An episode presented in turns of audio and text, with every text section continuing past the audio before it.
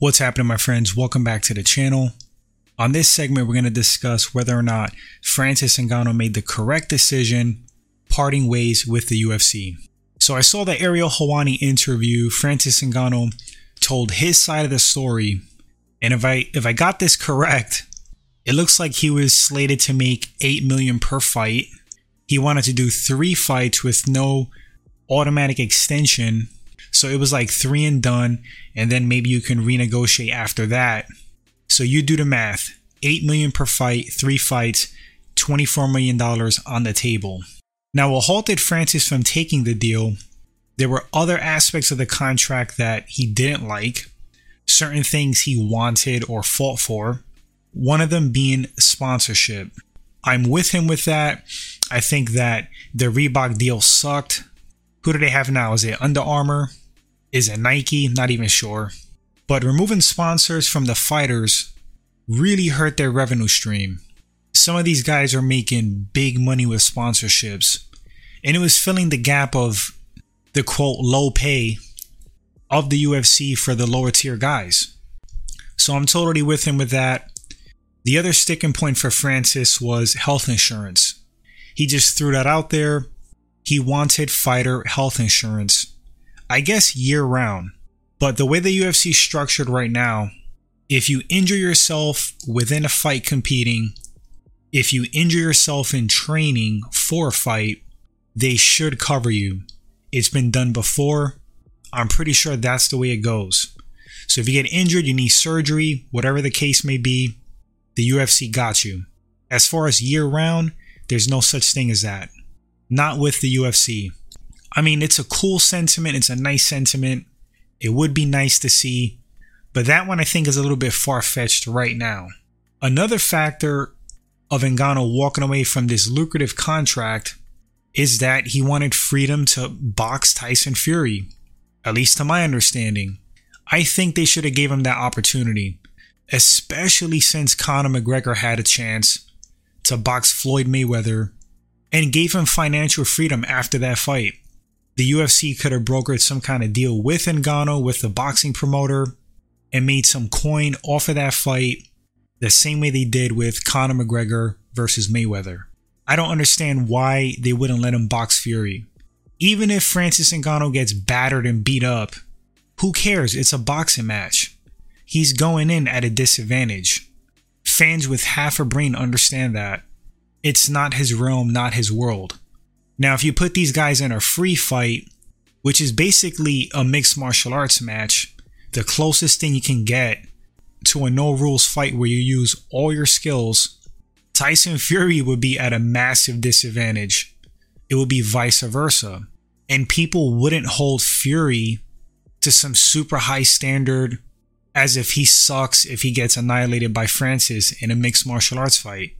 Because again, if you have half a brain, you understand that that's not his realm.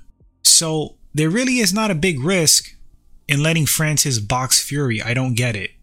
So with his new deal, this supposed $24 million on the table for three fights, according to Dana, it would have made Francis Ngannou the highest paid UFC heavyweight fighter of all time in the UFC. I'm not sure about fighter as a whole in general. Maybe Conor McGregor has that title, but he would have been a rich man. I mean, 8 million per fight is nothing to scoff at. Should these guys be making more? I mean, they could. Boxers make crazy money, but like top tier elite, the very top of the food chain guys. Your mid range boxers and lower tier boxers don't make money like that. It's only the top guys. So ultimately, do I think Francis made the wrong move walking away from this deal? From a monetary sense, possibly. But the man has principles, he has integrity, he has honor. He knows his value, he knows what he wants. And I bet you, I bet you, if they would have at least let him box Tyson Fury within this new contract, I think he would have signed it. But it doesn't sound like they were budging on that. Now, this could play out in several ways. Do I think Francis is going to make 8 million per fight in another organization? Heck no. Do I think he can make good money? Sure. Best case scenario for him is that he secures that Tyson Fury boxing match and makes like 30 million in one shot. 30 million, 40, 50 million, who knows? Conor McGregor made upwards to $100 million for that Mayweather fight, and it changed his life forevermore. That guy, unless he does something really stupid, is never going to be broke ever again, or his kids. Generational wealth. That's a possibility for Francis Ngannou now. But, I mean, he could have had that and his UFC contract. From the UFC standpoint, I can't really see why they wouldn't let him box Fury. Because it seems like Francis is probably going to get that boxing match regardless. So either work it with him or work that match without him. If they were afraid that Francis was going to get paid big bucks and then have super leverage walk away, he's doing that now. You just lost him now. It's a bad look losing your heavyweight champ of the world. So whether or not Francis made the right move or wrong move, it's really tough to say. It really depends on what happens going forward. If he gets that Fury match and makes crazy money, I guess it was the right move. If he doesn't get that Fury match and doesn't make anything near what they were offering in the UFC, I guess to me it's a bad move.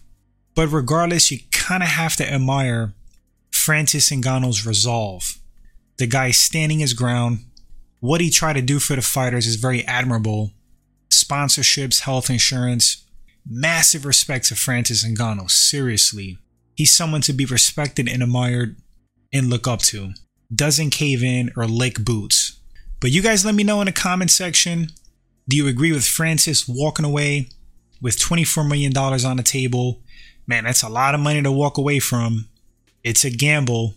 He may get that Fury fight and make the same amount for one match or a lot more. You guys let me know in the comment section. Would love to read your thoughts.